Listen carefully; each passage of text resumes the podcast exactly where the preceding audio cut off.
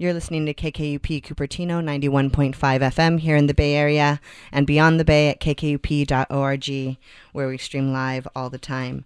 Uh, you're listening, at, it's 8 p.m. This is Out of Our Minds, the longest running poetry radio show in the United States. I'm your host, Rachelle Escamilla. Um, so thanks, Fly, for the music, as always. Uh, I'm going to change the mood a little bit. I'm going to be playing uh, a track called Pie de la Montaña by La Revolución de Emiliano Zapata. And then we're going to go into an interview with Manuel Paul Lopez. So here we go.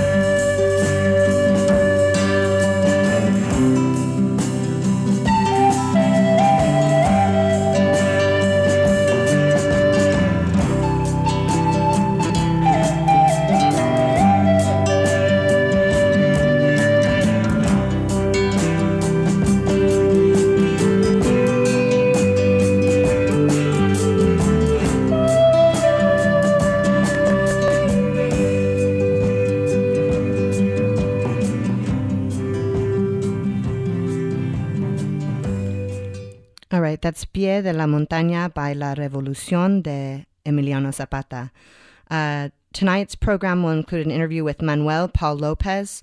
Manuel Paul Lopez, along with uh, nine other Latinx poets, will be at CSUMB for the second annual Latinx Poetic Symposium, uh, which will begin next week at thir- on Thursday night at 6 p.m. at CSUMB on the main campus. Um, and then on Friday, morning at the Steinbeck Center in Salinas, the poets will get together again for a panel discussion, as well as workshops that are available and free to the community, and the grand finale for the Latinx Poetic Symposium, which begins next week on Thursday and ends on Friday, is uh, reading at Old Capitol Books in downtown Monterey at 7 p.m., and everything is free and open to the public. So, Manuel Paul Lopez, um, his books include These Days of Candy, The Yearning Feed. He's the winner of the Ernest Sandeen Poetry Prize. He has a book called Death of a Mexican and Other Poems. He also co edited Reclaiming Our Stories. He is a CantoMundo Fellow, and his work has been published in Bilingual Review, Denver Quarterly, Hanging Loose, Puerto del Sol, and ZYZZYVA, among others. He lives in San Diego and teaches at San Diego City College. Um, a quick disclaimer the views and opinions expressed on this program or on this station do not necessarily represent the views and opinions of the staff and management at KKUP. All right, so here's an interview with Manuel Paul Lopez, who will be here for the Latinx Poetic Symposium next week at CSUMB in Monterey, Salinas, and downtown Monterey at Old Capitol Books. So here we go. Maybe. Here we go. There we go. uh, so So, Paul, I met you at the Library of Congress. Uh, we like passed each other in the hallway. You were going to record your poems for the Library of Congress Hispanic Division, the uh, Hispanic Literature on Tape, and I was there uh, doing some scholarly work and and had just. Uh, um, recorded my poems. It was pretty crazy, wasn't it? Yeah, it was a, a really a uh, surreal experience to be there, and it was such a pleasure to meet you and, and some of the other folks who were there.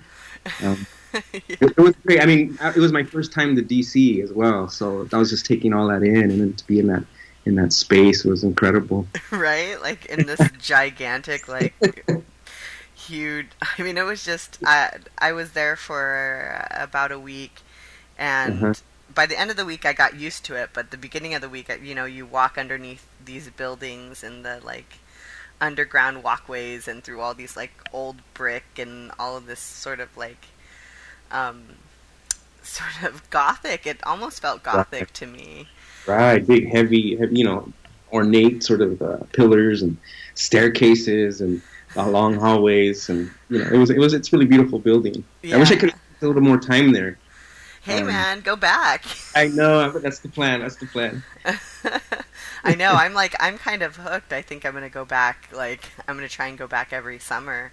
Um, but also like the Hispanic reading room and the the sort of I mean it's the Library of Congress, but there's so much available at our fingertips out there and there's so much information that gosh, I just I can't wait to like discover and uncover and and write about and think about.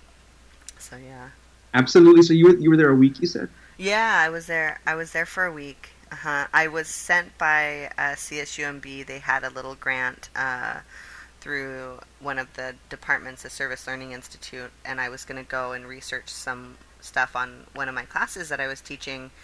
Um, but the night before I left, my mom told me a story, and she's like, "Oh, you know, your grandpa went to D.C. once," and I was like, "No, I didn't know that." And she's like, "Yeah, yeah he did. He." He testified in front of Congress about the migrant workers, and I was like, "What?" Wow. And were you able to, to find some information? Yeah, I found his testimony.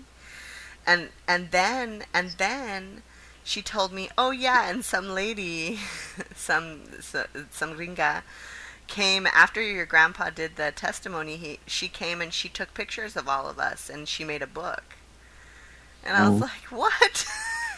How come I didn't know any of this stuff? Like this is the night before I'm leaving to go to the uh-huh. Library of Congress. She tells me this, and so I yeah, yeah, like that's great information here. yeah, so I went out there. So I found the book. I looked for the book.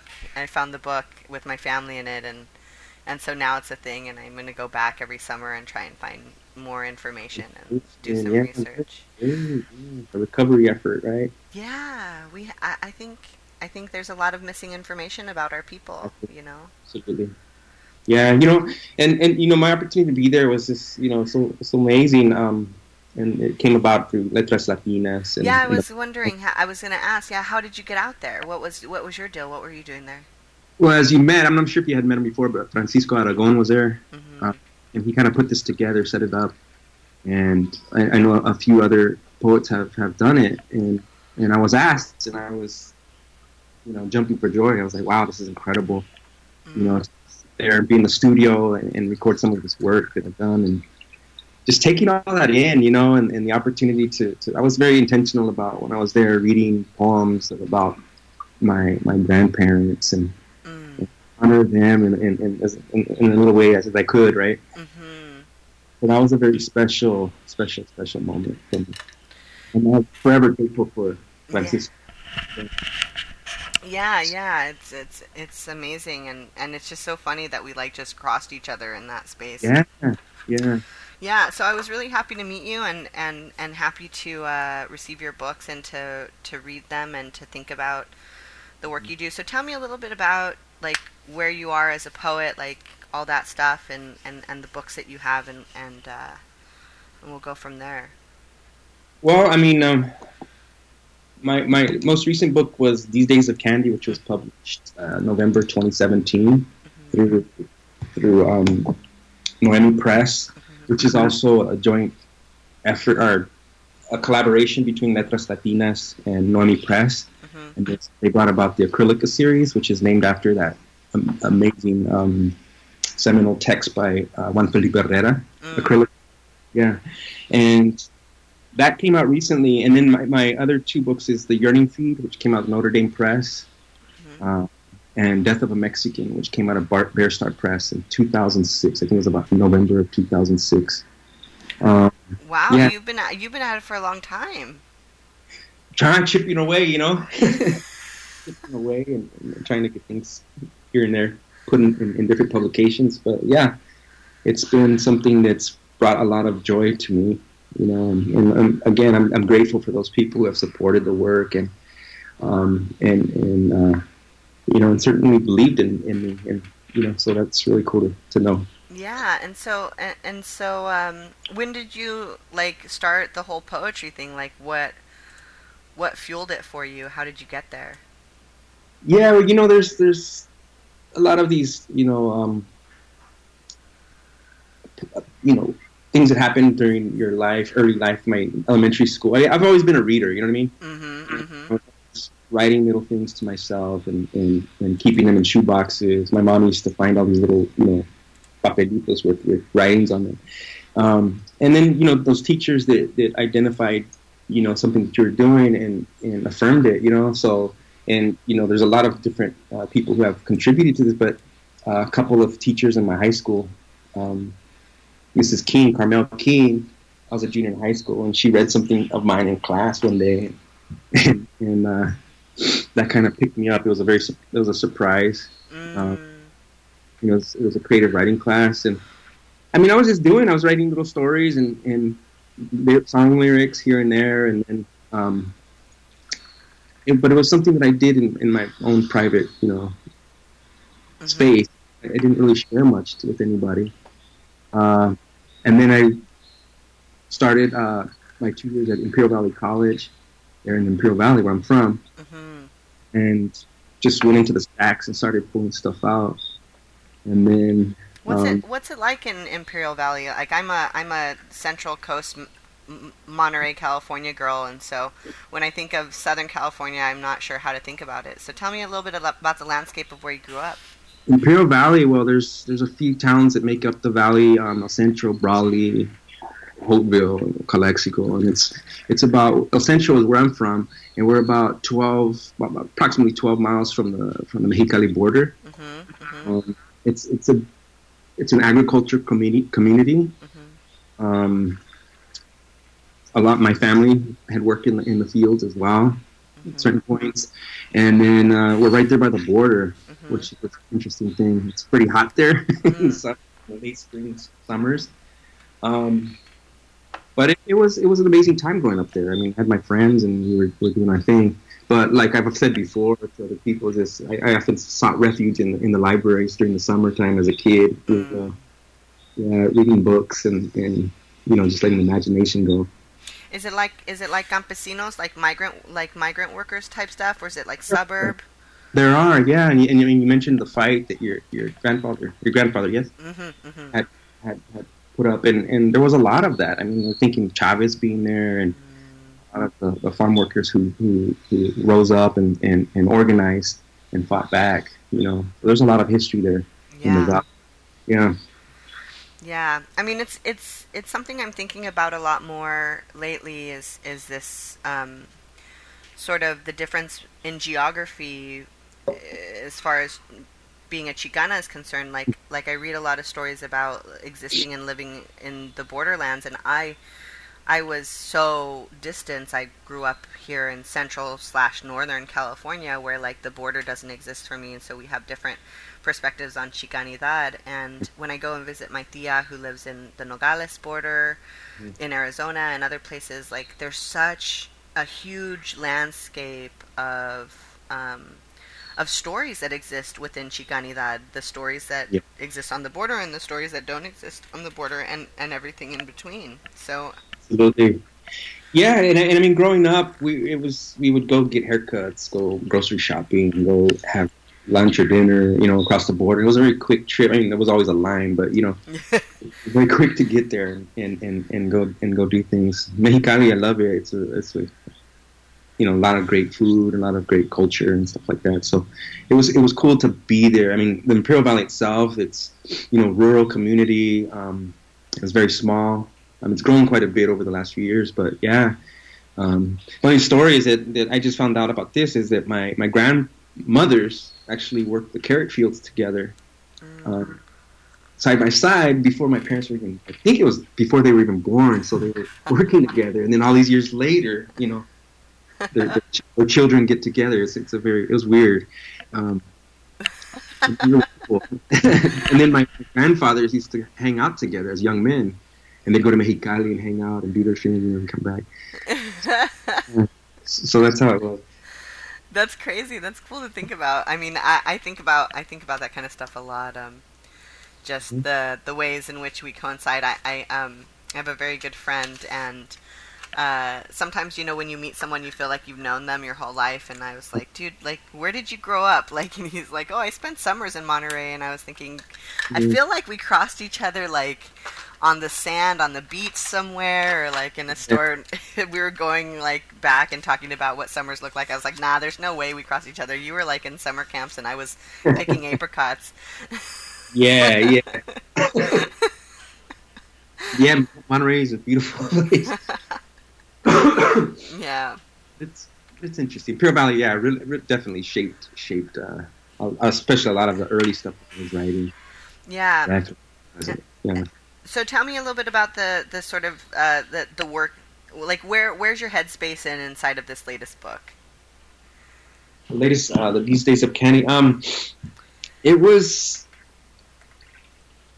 I guess I mean it's it, it, it continues to be just um, thinking about power and thinking about you know and how it's it's waged against different people and and uh, and some of the people who are being affected by this and, and some of these stories are fantastical and, and these poems are you know strange in, in a lot of ways but but at the end of the day I think it is um, them kind of contending with with power structures mm-hmm. uh, that type of thing and and I I uh, wanted to try to experiment with different sort of forms and and um, see see where that would lead me.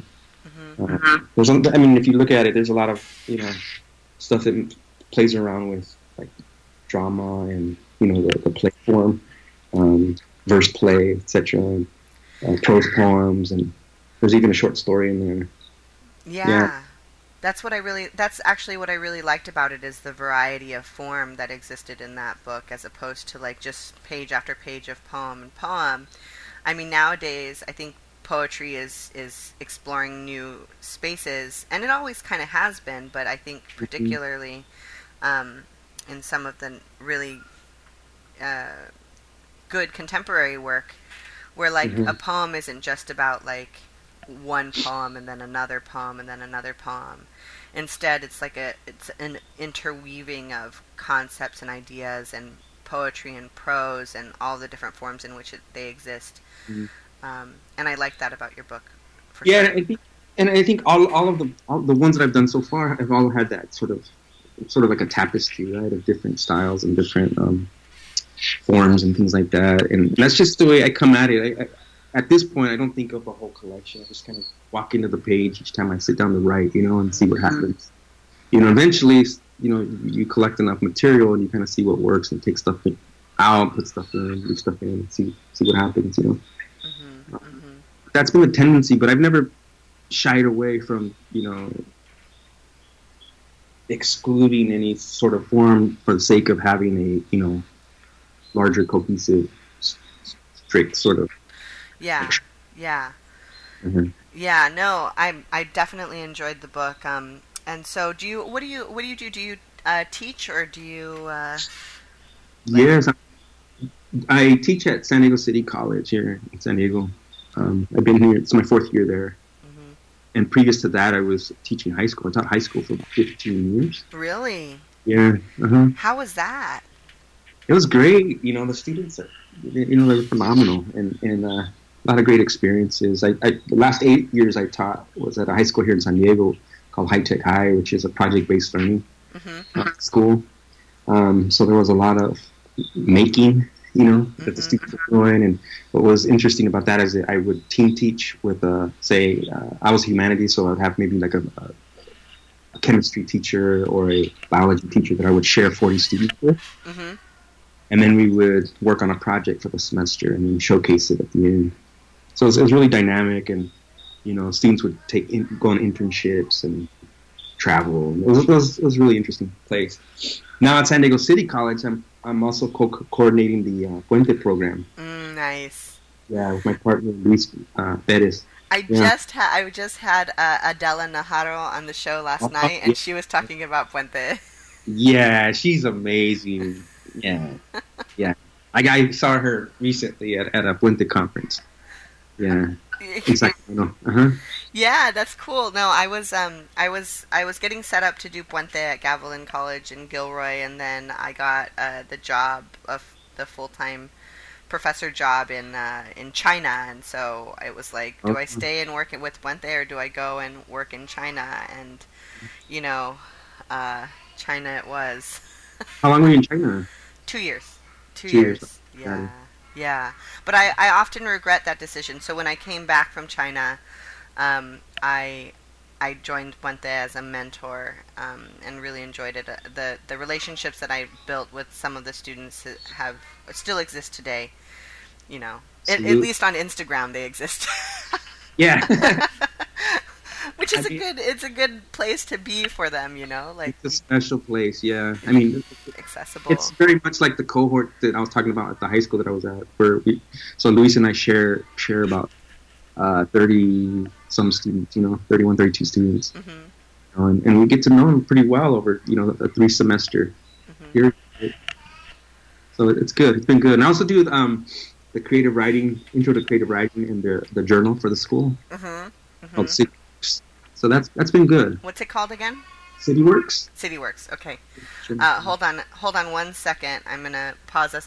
Chris, can you take the baby upstairs or outside? Because I can hear her in the recording. Sorry, my.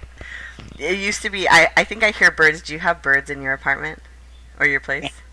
And do I have birds? Yeah. No. Oh, then it must be my bird I'm hearing. Because I was like, I think he has birds. I didn't know I could still hear my bird. We usually Uh, have birds, but I, all the windows are shut, so. I have a, I have a bird and a baby and a husband and a roommate. so, um, yeah, it's a one woman show here. uh, anyway, um, so so you um, you advise or you help? Do the students do the literary magazine?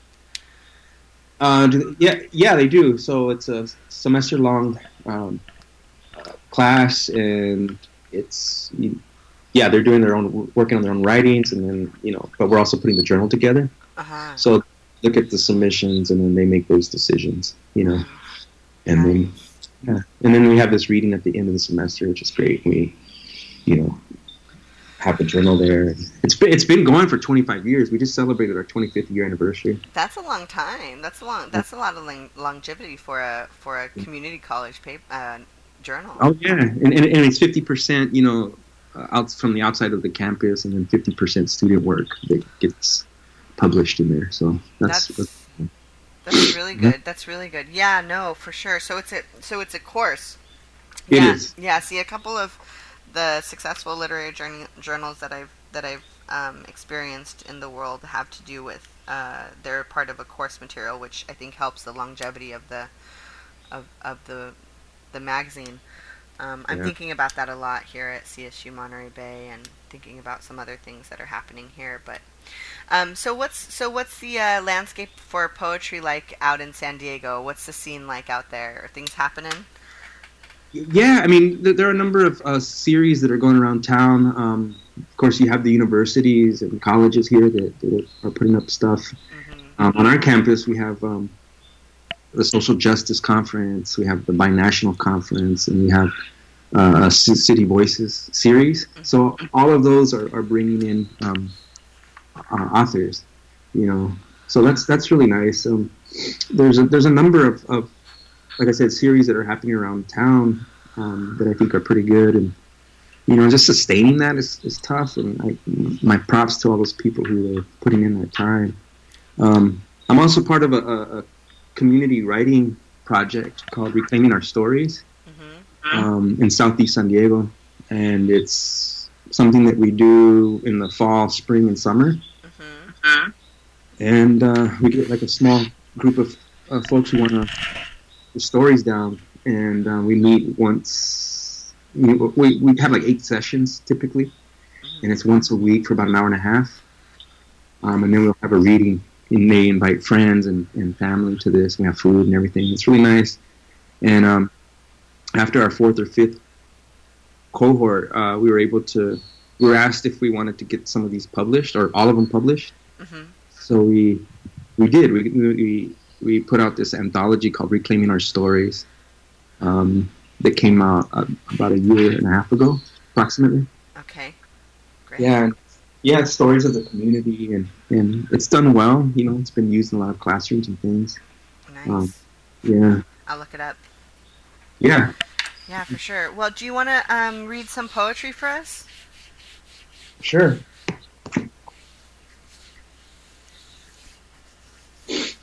So you mentioned the Imperial Valley, um, or we talked about the Imperial Valley. So I'm going to start with with this piece that begins the, the yearning feed, hmm and it's called the interview. Um, and it's pulled directly from an interview that I did uh, a few years ago. But the question was, can you share with us a, a unique story about your hometown in the Imperial Valley?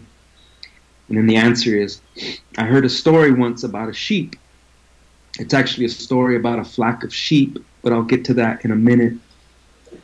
This infamous, infamous sheep that's now eternally ingrained in Imperial Valley folklore committed suicide one day when it decided to climb a ditch, ditch bank near an alfalfa field just outside of El Centro. Long story short, when it reached the top, this rebellious creature that will forever remain nameless descended the other side without one bit of hesitation. A real chingon, man.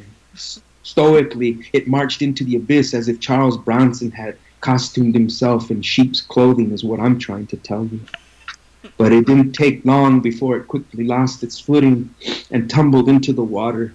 The current, like a crazed washing machine cycle, churning and sucking simultaneously as the borrego left behind a tiny dust storm of hoof and wool kicked up in its wake, limbs splashing feverishly as it raised its little lips toward an orange sky that sizzled above to shout out shout one last declaration in sheep.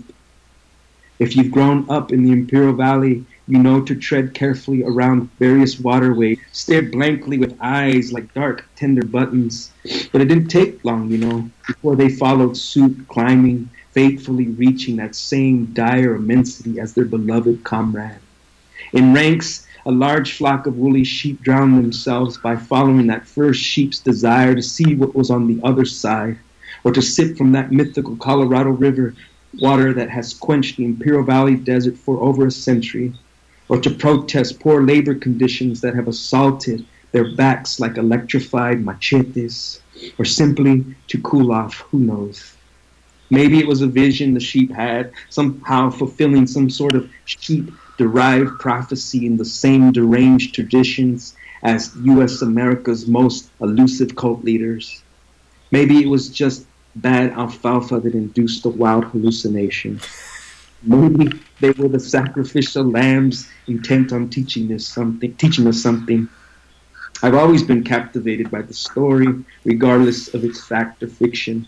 I prefer not knowing, though I do wonder why, on occasion, why did that sheep break ranks and did it know they would all follow?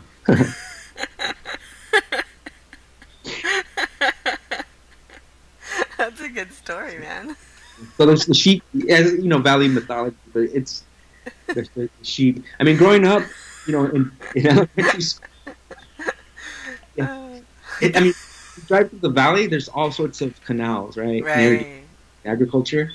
So growing up in elementary school, we were, you know, they, they instilled that fear in us, like stay away, stay away from those things, you know.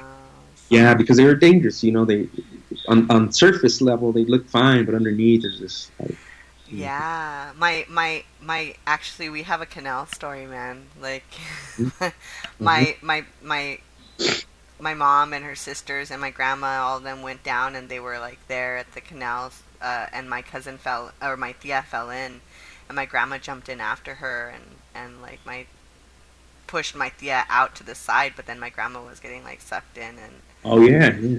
yeah, and the story is is that there was like you know there was like a lip in the cement on the side that she held on to until someone pulled her out, and when they pulled her out, she was like all bloody and scraped up because it's it's crazy. The undercurrent there is crazy. Right, right. Yeah, I mean, we have a number of stories, you know, of people that we've known who have gone into, you know, just it's it's it's it can be terrible. I mean, growing up, they had Dippy Duck. It was this little duck. Uh, uh, mask that would come into our schools and it was coloring books and stuff, but it was it was all to warn us about the, the dangers of the of the canals. Yeah. but you know the sad thing is, is there there were no swimming pools for us to swim in though. yeah, so you would jump in there, yeah, and, that's what would happen. Like in high school, that you know there would be parties, and there, there was this, this one location called the Rope, which was this big tree that hung over the one of the canals, and you know the kids would tie up a rope there and then launch into the canal and jump out just before it got dangerous. would be around there hanging out because that was something to do. Yeah. Yeah. So it's it's it's pretty pretty crazy. And then of course the sheep and, and, and that are out there in the fields from time to time when you're driving through, you'll see them. Um, there's a sheep on the actual cover of the yearning feed, so that's a, a figure that comes up periodically with the collection. Yeah. Well, I mean, it's it's interesting. It makes me think about a lot of the folklore that like that exists in our stories. You know, like Yeah. La Mano Negra and La Llorona and like all these characters in which like you know they're just warnings, ways, uh, oral traditions that teach us to keep, stay away from bodies of water and to Mhm. to not get out of bed at night. Uh, because your mom and dad are probably doing something in the other room and don't want you to get out of bed, so they tell you that if you get out of bed or your feet hang out, you know, the the mano negra is going to come up from. yeah, you get, get you by the ankle. and jump into the abyss. Yeah, it's, it's uh, that fear, right?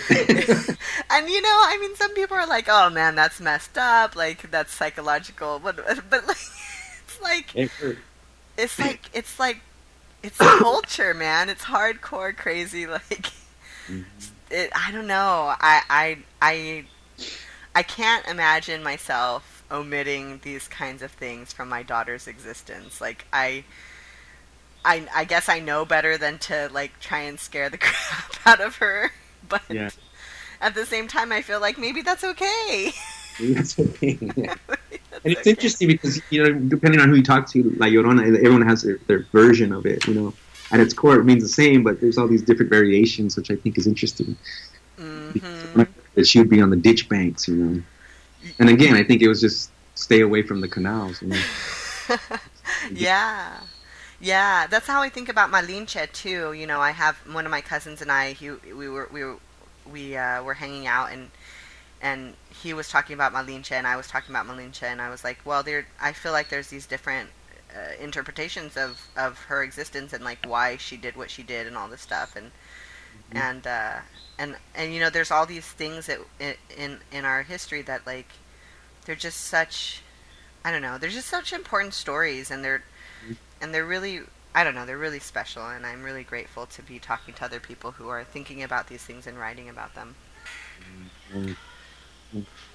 Mm. So, um, how about a couple more poems? Sure. I'm just gonna s- stick with the same book, um, and then the yearning feed. This is so. There's a few poems in the book that are called the yearning feed, and here's uh, one of the early ones. So begins. If you were a nanny goat, I'd watch you from afar, maybe from behind a hay bale or a firm stack of sandbags, like the ones we used to look for in old war movies. Nonetheless, my safety would come first. With binoculars, I'd find your lovely nanny goat lips and daydream about long, interminable conversations with you, about the nature of things, nanny goat things, of grass and the yearning matter that feeds it. Together we'd fertilize the air with our secrets and watch scissors grow. yeah. And then um, uh, there's right after that is this. I'll read a couple of these, but it's the desert series. Okay. And um, this one came about after reading Ben Ben Benjamin Saenz, um, the book of what remains. Mm-hmm. I love that book so much, and I read it straight. You know, I kept it with me close for, for about a year, really. Um, but this was inspired by that stuff. Okay. And, and it, so here's the first one. Carlos's moms used to warn us about staring directly into the growling solosazo. The desert sun, she said, shouldn't ever be messed with. That in the sky will turn on you like a wild turkey in November. With this, she paused, examining her fingernails like a cool headed Shaolin Kung Fu master, slowly, methodically. Oh, there's some words in here that I don't know if you. so. Oh. Uh, go go ahead and go ahead and read them, and I'll and I'll I'll block them out if I have to. Whatever. Okay. So then she says, "It's kind of like all of us in this valley." She continued, "Our don't with us attitude would have made Miles Davis stutter." For effect, Carlos's mom's balled her hands into two bony fists and shook them in our faces. The sun's power is raw, mijitos. The thing will bleach your eyes out in a second if it catches you staring without its permission. Does that mean we'll go blind? We fired back, afraid of the impending danger, knowing our curiosity would eventually get the best of us. We'd be blinded by twelve. In response, Carlos's mom's glanced from left to right, then shook her fists in our faces again and scowled revealing her famous perfect teeth and her equally famous dimple that winked from the depths of her cheek, an indentation of seduction that broke men like Chicano kryptonite from the Imperial Valley to Fresno, California. With our heads down, this might be the reason why we were so damn good at soccer. Dang. So, so, here's another one. It's a so it goes during the Imperial Valley summers, the chicharras buzzed constantly. Between the chicharras and the perpetual drone of the air conditioner motors, Hollywood worthy sound effects spread across our town like a horror movie soundtrack for those who couldn't afford to be indoors. Oh, my dog's going off. All right, hold on. Uh, why don't we start that poem again? Okay.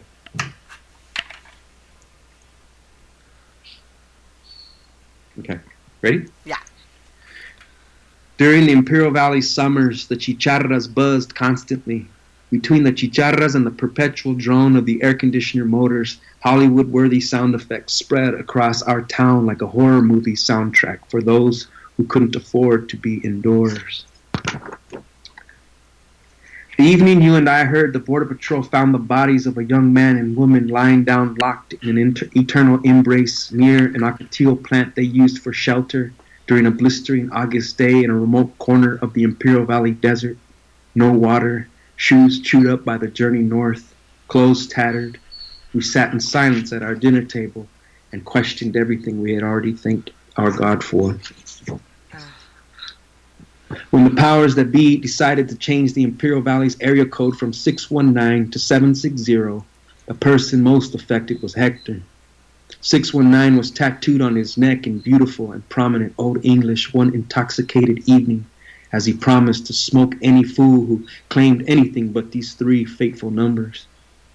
In an instant, Hector's tattoo became a target on his neck for those who also had tattoos, freshly inked tattoos sometimes on those who vaguely resembled his friends. yeah. Man. So that's a few from that series. Um, Man, that's good. You're good. You're good. yeah. yeah, you're really. Do you want to come to Monterey and read, dude? Sure. Monterey's beautiful. I've been there a couple times. Yeah. I love it, Rachelle. Dude, yeah, I, I'm gonna send. I'm gonna send you a formal email about some stuff we're doing in in April. Yeah. Eight, yeah, and then Carmel's not too far, right? I mean, it's Nah, it's not too far. we're going to the to the Robinson Jeffers, Y- the Stone House, and going in there and taking some pictures. Yeah. Have you been there before? Oh, sure. Yeah, it was cool. Yeah, I was. I, I was almost a docent there. Almost a docent. I uh, uh, I wanted to become a docent because um, I want to just be in the house all the time. Yeah. so I'm working on it, but I'm right now I'm too busy. But soon, soon. Yeah, it's really really cool. And I, th- I think the story was that he he pulled up a lot of those stones by himself, no? Or- Yeah, yeah, yeah. Robinson Jeffers um, is one of my favorite poets. He was a romantic stuck in a modern world, and I think I'm very much the same, very much a romantic. Everyone keeps asking me, like, what do you write your poems about? And I'm like, well, I write my poems about family, but and lovers, but really my poems are about love. Like, yeah, uh, yeah, love and compassion. yeah, love and compassion, but also like love and like despair, like Mhm. like how love cannot. The other night we were talking. Uh, we had a reading here in Monterey. Tongo Eisen-Martin was here, and and he's he's a big shot, and you Mhm. know. We Mm. went out and partied afterwards. He didn't come. everyone else, everyone else did. but anyway, I was telling someone I was like, I think, I think uh, the only reason why things are beautiful is because it's beauty is full of pain. And they're like, Mhm. no, don't say that, don't say that. And I was like, yeah, I think so because even in the moments of the most beautiful, like in, in the moments when you're in your arms with your lover or you're, you have your child in your hands or any of these moments where they're the most beautiful, the reason why it's beautiful is because it will be lost. Yeah, inevitably we'll have to let go at some point, right? Yeah. The moment has to end. Yeah, so that despair love is, kind is that's the space I live in too. and, and you, know, you asked earlier about where the work my work is, and I think that that, that is where it is. It's, and sometimes people mention the humor in there, but there's also that despair. Yeah. Well, that, uh, well, I heard it in the in the poem about finding the people who are, um, but the border patrol finding the people and like Yeah. being at your table and and and everything altering in that moment, Mhm. you know, and and that kind of disparity, and and also like the way things are now, you know, I think about a lot of the things I think about with regards to my fa- my grandfather's story, crossing with the Bracero program, and then later fighting for the rights of migrant workers, um, is that like that's the foundation. That all of that was the foundation for what's happening now. Like all of it is foundational, Mhm. and it's just like, you know, man, I feel so. Dis- I feel like I'm in, in in despair about all this. Like, how do we? What do we do? How do we deal with it? And then you think, well, it's been happening for so long, and so it's just, I don't know. But it's it's it's constant. I mean, we also got to remember it's like you, like your grandfather. There's always been that fight, you know, Mm, you know, that the struggle and and deeply organized groups coming together and, and in solidarity to fight back, you know, and, and oftentimes those narratives aren't the ones that we learn about in our in our textbooks. Yeah. You know, so that's why you know the, the idea of you know like for example the, the community writing project I'm a part of you know you know writing those stories and getting them out into the in the public's um, ear space so they can take them in and listen and, and learn and hopefully think different about the world that we live in. Um, but like um, you mentioned, you know, the organizing and fighting for farm workers' rights. Uh, did did you happen to go to the uh, to the National Portrait Museum? No, I didn't. Well, there's there's a a, a piece there by Domingo Ulloa, who who has origins. I mean, he's he's got he's has a history in the Imperial Valley, mm-hmm. and a lot of his artwork um, was was de- depictions of, of of the agriculture life. You know, working people who work the fields and things like that. And to go in there from after recording in the Library of Congress and then walking over to that museum and seeing, I, I didn't wasn't expecting to see it. It was a surprise. I didn't even know his piece was there. Right. And I saw it, and it's this campesino there, you know, looking directly at the viewer. It's so power and, and dignity and grace, and, and, it was just really amazing. I didn't know about it, and I immediately took a picture and sent it to my, my parents, and like, check this out, you know. Yeah, I think that's you know that's the hard part about it too. I mean, and that's why it was such a surprise and such a like a crazy thing for me to find one to to hear. You're listening to KKUP Cupertino 91.5 FM here in the Bay Area and beyond the Bay at kkup.org. Uh, tonight's interview is with Manuel Paul Lopez, and we'll get back to him in a second. Uh, next week, Manuel Paul Lopez will join nine other Latinx poets at CSUMB for the second annual Latinx Poetic Symposium on Thursday night at 6 p.m. Uh, on Thursday night at 6 p.m. on CSUMB main campus, there will be a reading featuring Jose Luis Moctezuma, Shirley Ramos, Blas Falconer, Manuel Paul Lopez, and La Sofa Queen. On Friday morning, beginning at 10 a.m. at CSUMB's Salinas Center for Arts and Culture, there will be a panel discussion that will include the featured poets, plus Adela Najarro and the organization Circulo, who will also conduct writing workshops. The symposium will finish with a grand finale reading featuring all of the Latinx poets at Old Capitol Books in downtown Monterey at 7 p.m. All of these events are free and open to the public. If you'd like more information, please visit latinxpoetics.org or give me a call here at the station. KKUP Cupertino 91.5 FM is non commercial radio staffed completely by volunteers and supported 100% by our listeners.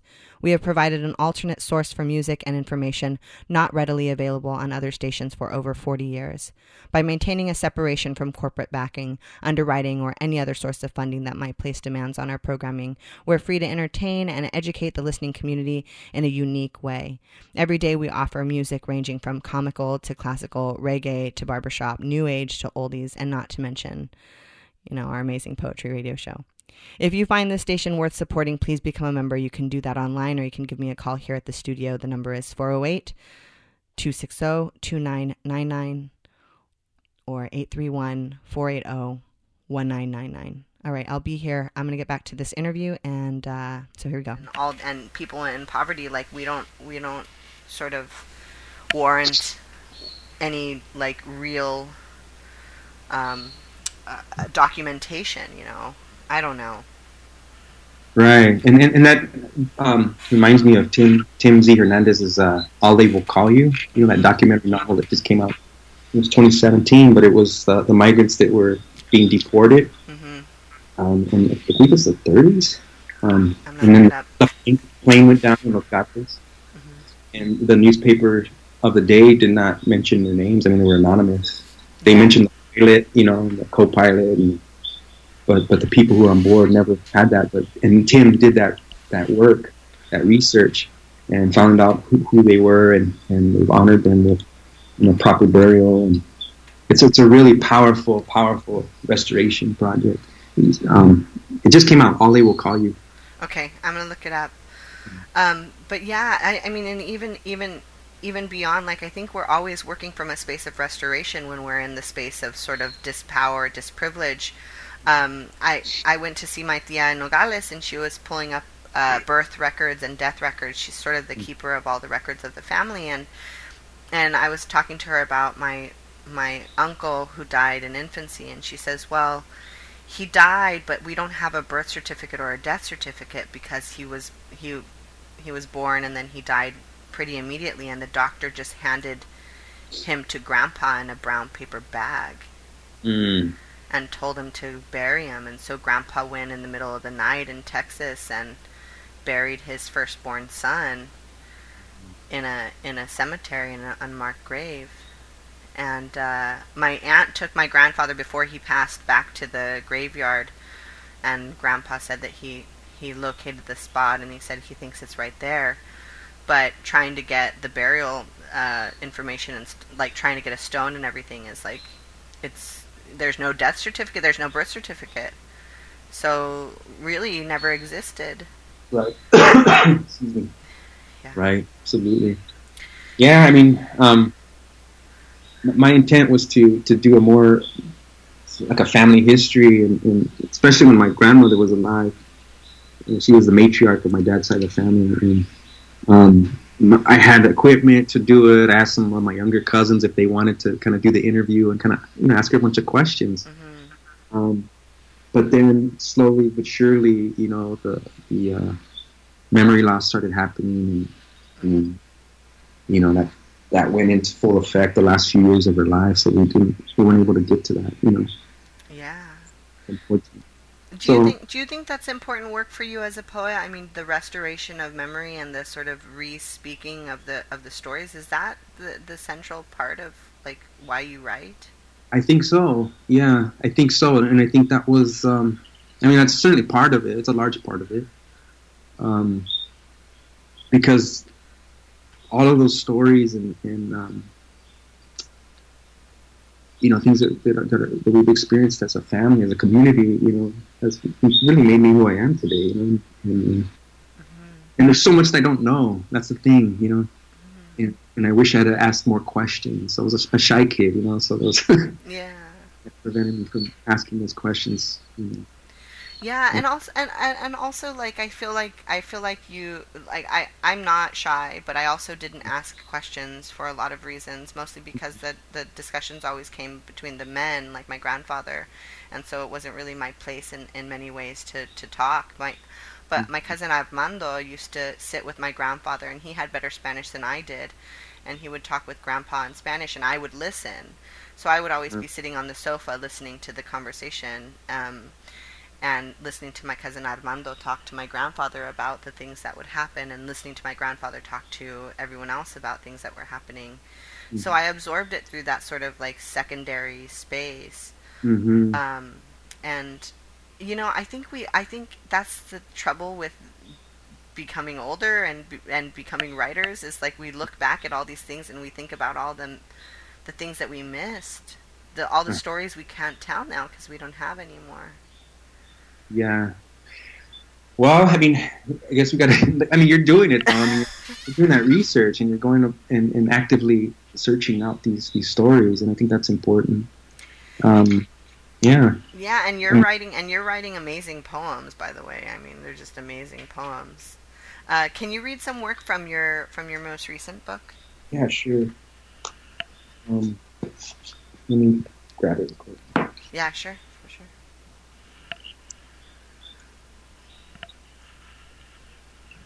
Okay.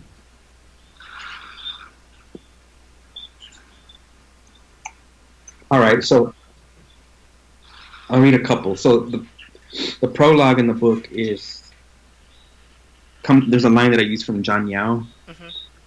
um, but here it goes.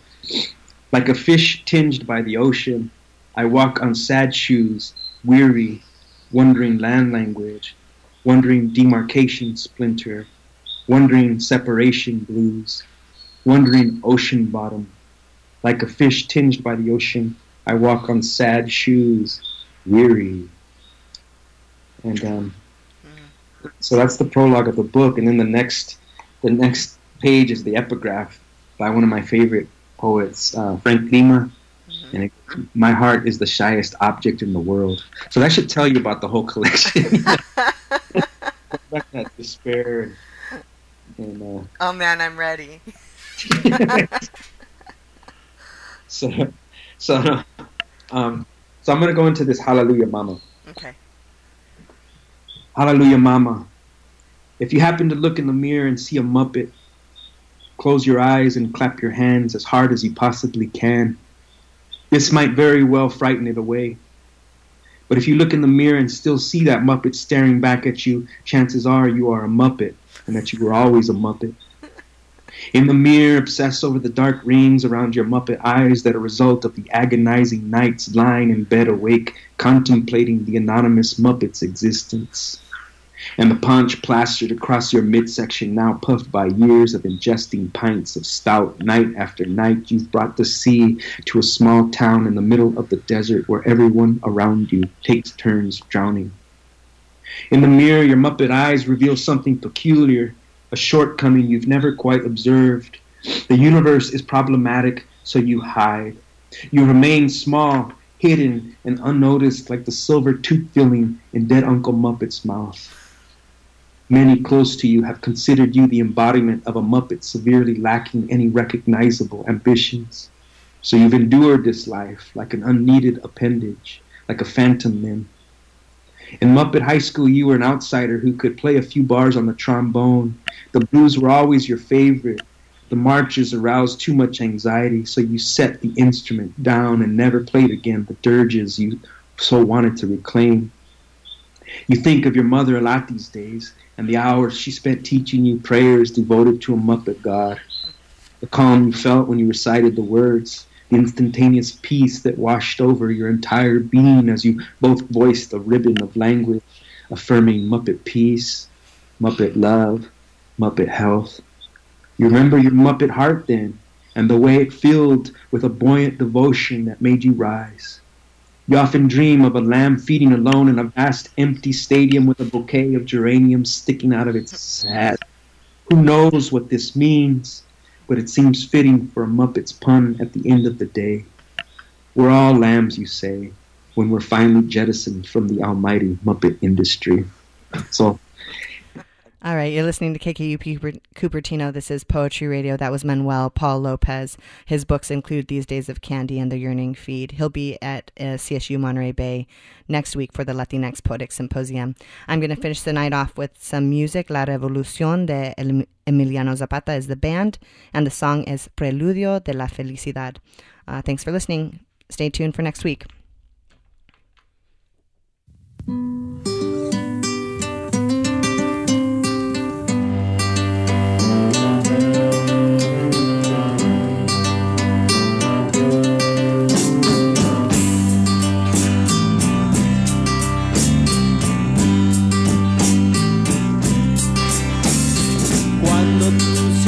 Ya ser diferente y que tus párpados sientas cerrar, ya que tu ser vuele a un mundo mejor.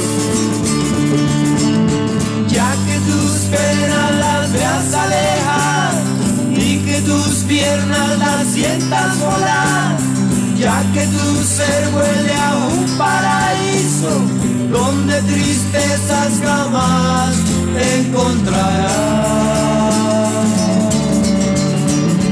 El infinito podrás conquistar, tus ilusiones podrás alcanzar, todos tus sueños podrás realizar cuando al fin logres la felicidad.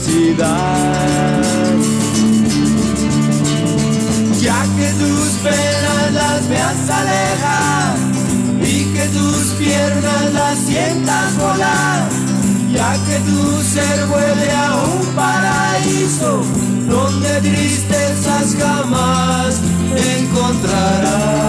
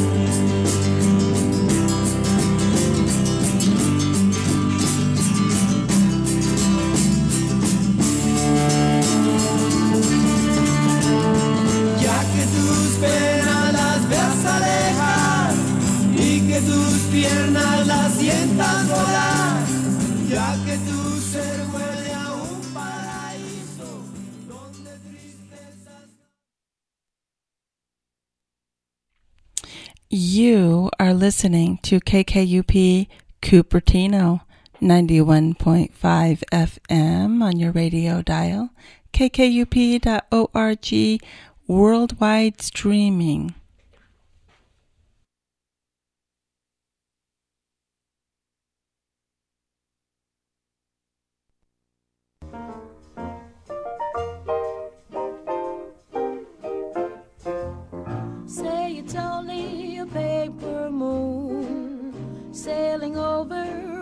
Cardboard sea.